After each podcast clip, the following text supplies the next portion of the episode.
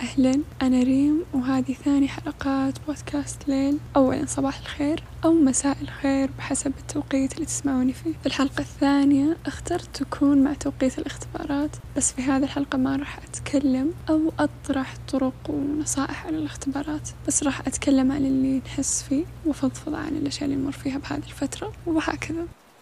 طبعا مع بداية شهر أكتوبر يبدأ معاه موسمنا موسم الاختبارات والضغط اللانهائي. مع بداية فترة الاختبارات نمر بمرحلة الضغط النفسي هذه إلى أن إن شاء الله يعني من مرحلة مليئة بالضغط والإرهاق قلة النوم قلة الأكل وكل هذا بس عشان نعدي هذه الفترة. وللأسف وأقول الكلام هذا لنفسي أولا أنه بننسى أنفسنا ونكرس كل هذا الوقت بس عشان نذاكر أو عشان نعدي هذه المادة.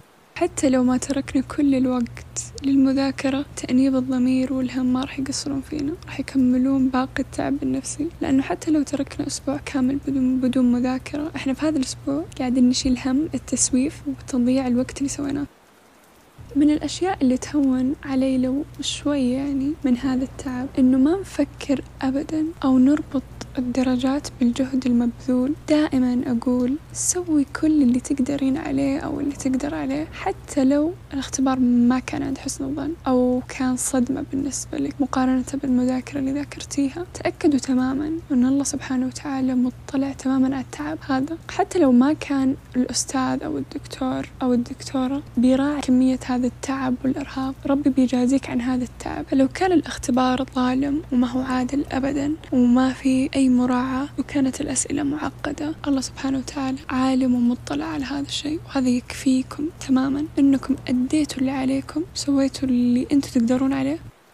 من الأمور اللي فرقت معايا كثير هي مفهوم السعي للكمال. يعني السعي للكمال بحد ذاته شيء حلو ويحمس الشخص دائما أنه يطمح للشيء الأفضل ويحصل على أفضل حاجة دائما. لكن لما يكون بشكل مفرط ومجنون عمره ما عاد بنتيجة إيجابية للإنسان. فمثلا الشخص اللي دائما متوقع مثلا يطلع من الاختبار برينج معين من الأخطاء الصدمة بعد النتيجة لما يشوفها راح تكون أقل بكثير من الأشخاص اللي دائما متأكدين إنهم راح يطلعون من الاختبار فول مارك الأشياء اللي دائما تهون إنه نتوقع الأخطاء ودائما نهون على أنفسنا لأن هذا الشيء بيقلل من الصدمة يعني بعدين. بس لما نكون متوقعين الخطأ متوقعين ضياع الدرجات بتكون أقل وقوعها على الإنسان أكثر من الشخص اللي دائما يبغى كل شيء يكون كامل. عشان كذا دائما نهون على أنفسنا إنه الخطأ وارد. ومهما تضايق بعد نتيجة الاختبار لا تعرضوا أنفسكم إطلاقا للمقارنة بأي شكل من الأشكال لا في طريقة المذاكرة ولا في أداء الاختبار ولا حتى في النتيجة لأنك